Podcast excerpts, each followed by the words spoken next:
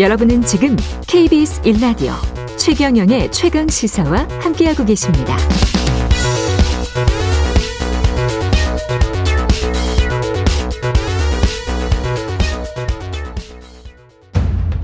오늘 하루 이슈의 중심.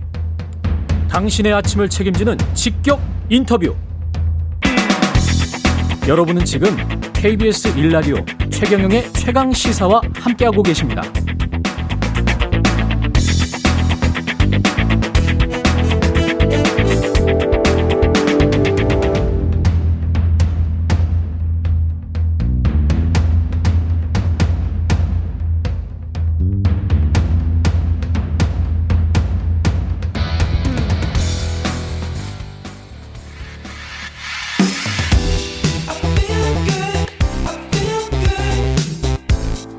세상에 이익이 되는 방송 최경영의 최강 시사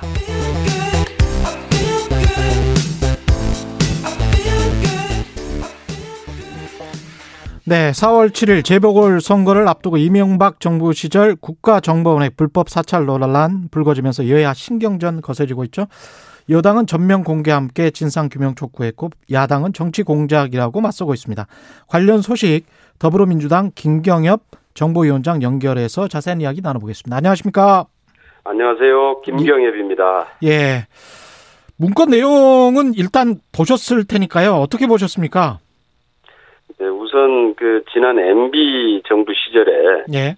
예, 정부의 비판적인 이제 종교계나 문화예술계 그 주요 인사들에 대해서 뒷조사가 이루어졌고 예. 블랙리스트를 만들어서 이제 관리해 왔다는 건 이미 좀 밝혀졌는데요. 예.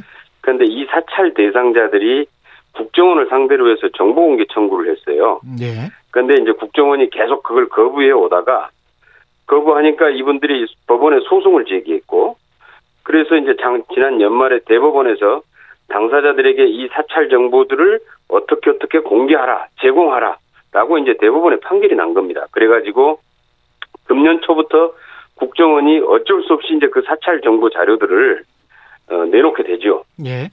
근데 이 제공받은 이 자료들을 받아보니까 그 내용이 아주 충격을 넘어서 공포스럽기까지 하다는 생각이 들어요. 실제 보니까 예.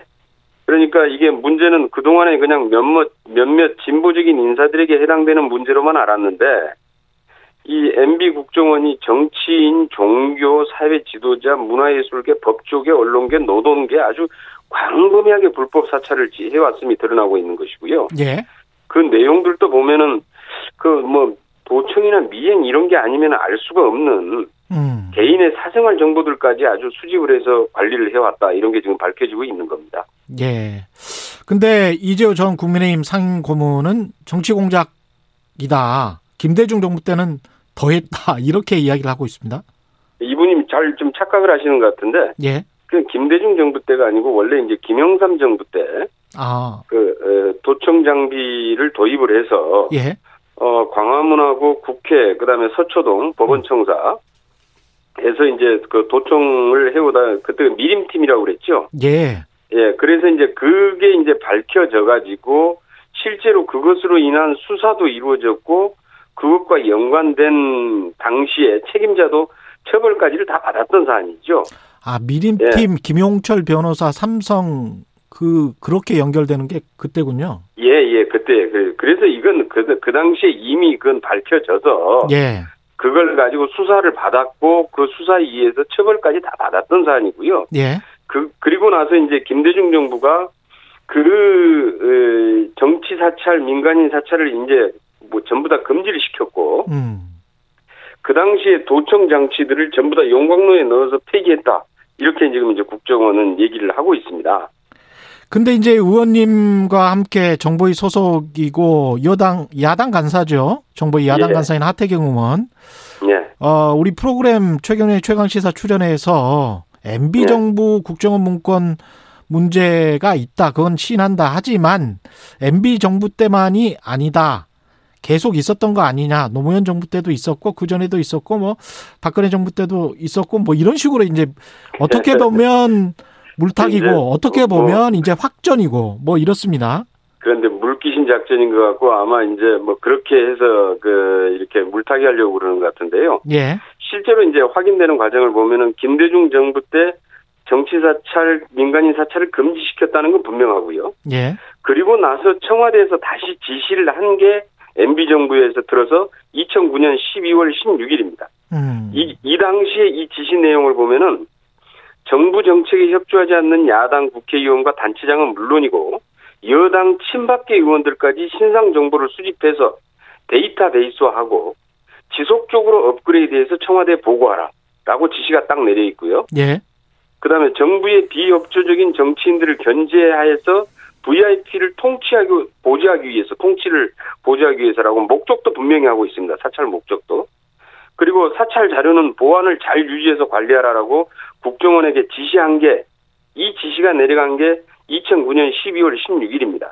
음. 그리고 문제는 이 지시가 있고 나서 그 이후에 박근혜 정부 때 들어서도 이러한 이 이러한 사찰을 중단하라는 지시가 아직까지 확인된 게 없습니다. 그러니까 국정원에서도 확인하지 못했다는 것이고요. 예. 그렇다면은 김대중 정부가 들어서서 어 국정원 국내 정보 파트를 해체시킬 때까지 에, 이 사찰은 계속됐다라고 지금 현재 추정을 하고 있는 겁니다. 근데 박민식 부산시장 예비 후보가 김대중 정부 시절 국정원, 정치인, 기업인, 언론인, 고위공직자, 시민단체 간부 등 1,800명의 통화를 도청했다. 이렇게 지금 주장을 하고 있습니다. 어 그때 상황을 좀 더 좀 그 뭐그 알려진 게 없어서 본인은 그걸 어떻게 알았는지 어, 어, 그 그런 소스를 어디서 받았는지 모르겠는데요. 예. 그게 이제 아까 말씀드린 김영삼 정부 때 미림팀에서 시작해서 아마 김대중 정부에서 관리적으로 그게 있던 게 발각돼서 아마 그때 아, 수사를 받고 아마 처벌을 받게 됐을 겁니다. 아, 그렇게 보시는군요.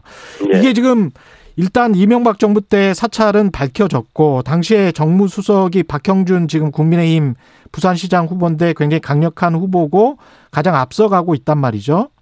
네. 근데 이제 말은 굉장히 좀 아끼고 있습니다. 박형준 후보 쪽에서는. 그리고 이제 야당의 다른 정치인들은 이게 이제 박형준 후보를 겨냥한 어떤 정치적인 음해가 아니냐 이렇게 음. 이야기를 하고 있습니다. 그게 이제 당시에 정무수석이었는데 예. 당시에 이제 국정원에다가 이런 사찰 지시를 했고 아니면 그리거나 국정원으로부터 계속 보고를 받았던 시절에 청와대 정무수석이었으니까 충분히 관여했거나 알 수 있었을 것 아니냐라고 하는 사실 추측들이 제기가 되고 있는 건데요. 음. 어, 엊그저께 이제 정보위 회의에서는 국정원장도 어, 박형준 전 정무수석이 관련이 있는지는 확인되지 않았다라고 이제 밝힌 바 있습니다. 예. 그리고 이제 자꾸 이걸 야당 쪽에서 이제 마치 재보선하고 자꾸 연계를 시켜서 가려고 하는 것 같은데 음. 사실은 이게 관계가 없는 게 아까 말씀드린 대법원 판결이 난 시점과 그다음에 여기에 따라서 국정원이 저그 어, 판결에 따른 이제 정보를 제공할 수밖에 없던 시기가 금년 초부터 시작된 거고요. 야. 그리고 나서 예. 지금 이게 드러나고 있기 때문에 그 실질적으로 재보선 입장하고는 아무런 상관도 없고 음. 그렇다고 어떤 법원이나 이런 게 뭐 대법원 저기 재보선에 맞춰서 판결을 했다고 볼 수도 없는 거고요. 그러니까 재보궐 선거와 연계하고 있는 거는 오히려 야당이다 이렇게 말씀하시는 거네요. 그렇죠. 이건 재보선하고 전혀 상관이 없습니다. 음. 상관이 없이 2010, 이 당사자들이 사실 이 정보 공개 청구를 요청한 게 2017년부터입니다. 예. 근데 그때부터 뭐 재보선을 겨냥을 해서 요청했을 리도 없는 거 아니겠습니까? 이거 어떻게 하셔야 될까요? 당내 뭐 포스 테스크포스 특별위원회를 설치하는 방안을 검토 중이다. 민주당 내에서는 그렇게 이야기를 하고 있는데. 우선 좀 급하, 이제 우선 좀 시급하게 해야 될 게, 에, 지금 과연 사찰이 몇 명까지 이루어졌고, 음. 사찰 정보 문건이 몇 건이고, 어떻게 수집됐고, 어떻게 활용됐는지에 대한 게 아직 정확히 딱 밝혀져 있는 게 없습니다. 그래서 지금, 어, 지난번 정보위원회 회의에서도 국정원에 지- 진상조사단을 구성을 해서, 외부 인사 포함해서, 진상조사단을 구성해서 그러한 사찰 대상자 수, 사찰 정보 문건 수, 그리고 거기에 어, 수집 방법 어떻게 활용했는지 등에 대해서 진상 조사를 먼저 확실하게 하라라고 시- 요청을 했고요. 예. 이제 국정원에서도 실제로 지금 그게 이제 적법 정보와 이 불법 사찰 정보가 섞여 있어서 분류하는데 시간도 이제 걸린다라는 것이고요. 예. 그다음에 몇 개의 부서에 그게 흩어져 있어서 취합하는데도 쉽지가 않다. 그래서 실제로 좀 그 진상조사단을 구성해서 하더라도 어, 그 결과가 나오기까지는 좀 시간이 걸릴 수밖에 없다라는 답변이 있었어요. 그럼 여야가 합의해서 그냥 국정원에게 예. 그전 기간 있지 않습니까? 예. 전 기간 동안에 관련된 문건 목록이랄지 뭐 그러니까 이런 그- 것들을 그 다 공개하는 건 어떻습니까? 근데 이제 그게 적법 정보 문건은 예. 이제 이게 뭐 대북 정보나 실제로 이제 대테러 정보 이런 부분들은 적법 정보 문건이거든요. 예. 근데 그런 부분들까지는 이제 그 공개를 할 수는 없는 거고요. 음. 문제는 거기에서 이제 불법 사찰 정보들을 다 골라내서 공개를 해야 되는데 예. 그러다 보니까 이게 한꺼번에 공개하기가 지금 어려운 상황이 됐다라는 겁니다. 음. 그래서 지금은 이제 개인들이 청구를 하면은 20일 이내에 국정원이 무조건 어, 대법 판결에 의해서 어, 주도록 돼 있습니다. 예. 누구든지 특정을 해서 국정원에 자기 사찰 정보를 청구, 청구를 하면은 받을 수 있습니다. 음. 지금 말씀하시는 거 들어보니까 그 여당 입장에서는 4월 재보궐 선거를 이 문건을 가지고 치르겠다 뭐 이런 생각은 없으신 것 같습니다. 선거에 어떤 영향을 전혀 그뭐 그럴 생각도 없고요. 예. 그거하고 별개고요. 예. 그리고 재보선은 사실 이제 서울 부산의 그 지자체 단체장 선거 두 곳인데 이것은 전국적인 사안이고요. 그다음에 실제로 이 나라의 헌법 질서 민주주의가 직결돼 있는 문제입니다. 음. 그 문제의 중요도나 심각성에서 이건 비교할 수 없는 거죠. 그러면 한동안 재보궐 선거 기간 동안이라도 이 문제는 그냥 계속 연구하고 스터디하고 어떻게 공개할지 아니면 어느 정도까지 파헤칠지 그렇게 그냥 의원들끼리 이야기하는 정도 수준에서 넘어가는 건가요? 그런데 이제 이게 아마 그 사찰 대상으로 어 그다음에 이제 저 추측하는 예. 사찰자 저 본인이 이게 내가 사찰 대상자일 수 있겠구나라고 하면은 본인의 정보를 국정원에다가 청구를 해서 요청을 할 수가 있고 음. 그렇게 하면 국정원은 그 사찰 정보를 제공을 해야 됩니다. 그럼 이제 그 정보들이 제공되면은 그, 그, 그 정보의 내용들이 나오면서 어떤 영향이 있을지는 모르, 있을 수는 있겠는데요. 문제는 실제로 지금 국정원 차원에서 전체적으로 진상조사를 해가지고 종합적인 결과가 나오기 위해서는 아마 재보선이 지나야 가능할 것으로 이렇게 보고 있습니다. 정보이시니까 강원도 고성군 해안으로 침투한 북한 기순자 이게 뚫린 곳이 또 뚫렸다 이래서 비판이 많거든요. 이 부분에 대해서는 어떻게 정보위 차원의 조사가 이루어지고 있습니까? 어, 그건 문제, 원래는 뭐 합참과 이제 국방비 소관인데요. 예. 어, 그 부분에 대해서 경계 실패인 게 분명해 보이고요. 예. 거기에 이제 이미 거기에 그 모니터나 이런 데는 다 체크가 다 돼 있는데 음. 실제로 이제 그것을 그 이 모니터에 있던 담당이 그걸 밝혀 이제 이 캐치를 하지 못한 거지요. 예. 그래서 이제 이건 분명한 경기 실패로 보이고 거기에 따른 그 책임과 그 부대 지휘 관의 지휘 라인에 대한 문책도 뭐 이건 불가피하고 이거 기왕을 좀 바로 세워야 될 일이다라고 보고 있습니다. 이거는 남북 화해 무드나 뭐 이런 거하고는 상관없는 거잖아요. 그렇죠? 그거하고 상관없이 국방은 국방이고 예. 안보는 제대로 해 나가면서 가야지요. 예. 이게 개선책이 이 필요하다는 지적이 계속 나오고 있는데 예. 예. 다른 어떤 보완책이랄지 이런 건 없을까요? 그래서 이제 저희도 그 시스템에 대해서 사실 좀 이제 이렇게 몇 가지를 좀 확인을 해 봤는데요. 예. 그게 이제 들어오는 통로가 더 해안 철책에 하수구 또 하수구 그 출구라는 겁니다. 하수구. 예. 예. 예전에 자꾸 이 하수구가 문제가 되는데 음. 그래서 그 하수구를 지나게 되면은 이게 모니터에 이제 보일 뿐만 아니라 알람이 이렇게 울리게 돼 있는데 예. 이게 파도가 치고 해서 하면은 그렇게 해서 알람이 계속 이제 울리는 이런 경우들이 있다는 겁니다. 그래서 이제 아. 예, 이게 병사들이 여기에 대해서 어, 아 이거 뭐 흔히 그냥 발생하는 일 아마 이런 정도로 치부하고 갈 수도 있어요. 아. 그래서 이- 그런 좀 거기에 좀 출입 그런 그또 어, 모니터 시스템을 어, 좀더 정교하게 하든지 예. 이런 방안들도 좀 고려를 해야 될 것 같고요. 예. 예. 그 북한으로 송환해야 된다. 이 귀순자에 관해서 북한 쪽이 북측이 그런 어떤 요청이나 이런 건 없습니까? 어, 그건 아직까지 뭐 확인되는 건 없는 것 같습니다. 그래요. 예. 그리고 아마 본인도 귀순 의사를 분명히 하고 있는 것 같고요. 음. 어, 그런데 본인이 거의 뭐 이렇게 신상이나 이런 걸 잘 얘기를 안 한다고 그러네요. 아, 그래요? 네, 아마 좀 뭐 북에 있는 뭐 가족들 문제 때문에 그런 거 아니냐라고 추측을 하고 있는데요. 예.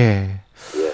남국인님은 불법 사찰은 천인 공노할 사건입니다. 철저한 수사를 촉구합니다. 이렇게 말씀하셨고요. 2918님은 선거철만 되면 이래저래 더 시끄러운 일이 많아지는 것 같습니다. 이렇게 이야기는 했는데 박지원 국정원장의 어떤 정치 공작 이다라는 야당의 비판, 야당 의원들의 비판 마지막으로 좀 말씀을 해 주십시오. 거기에 관한 답변. 아까 아까 말씀드린 대로 예. 이거는 국정원이 지금 뭐 나서서 뭐 그 자료를 공개하는 게 아니라 예. 대법원 판결에 의해서 국정원이 주기 싫어도 어쩔 수 없이 공개를 해야 할 상황에 와 있는 겁니다. 음. 그리고 그 사찰 대상자들이 정보 공개를 청구해서 법원 판결에 따라 그걸 받아내서 보고 있는 거고요. 예. 아마 그래서 이거는 계속해서 어, 확인되는 과정들이 계속 진행될 것으로 이렇게 보고 있습니다. 예. 그것은 국정원이 막고 싶어도 막을 수가 없습니다. 오늘 말씀 감사하고요. 국회 정보위원장 더불어민주당 김경업 의원이었습니다. 고맙습니다. 네, 감사합니다. 잠시 후에 뵙겠습니다.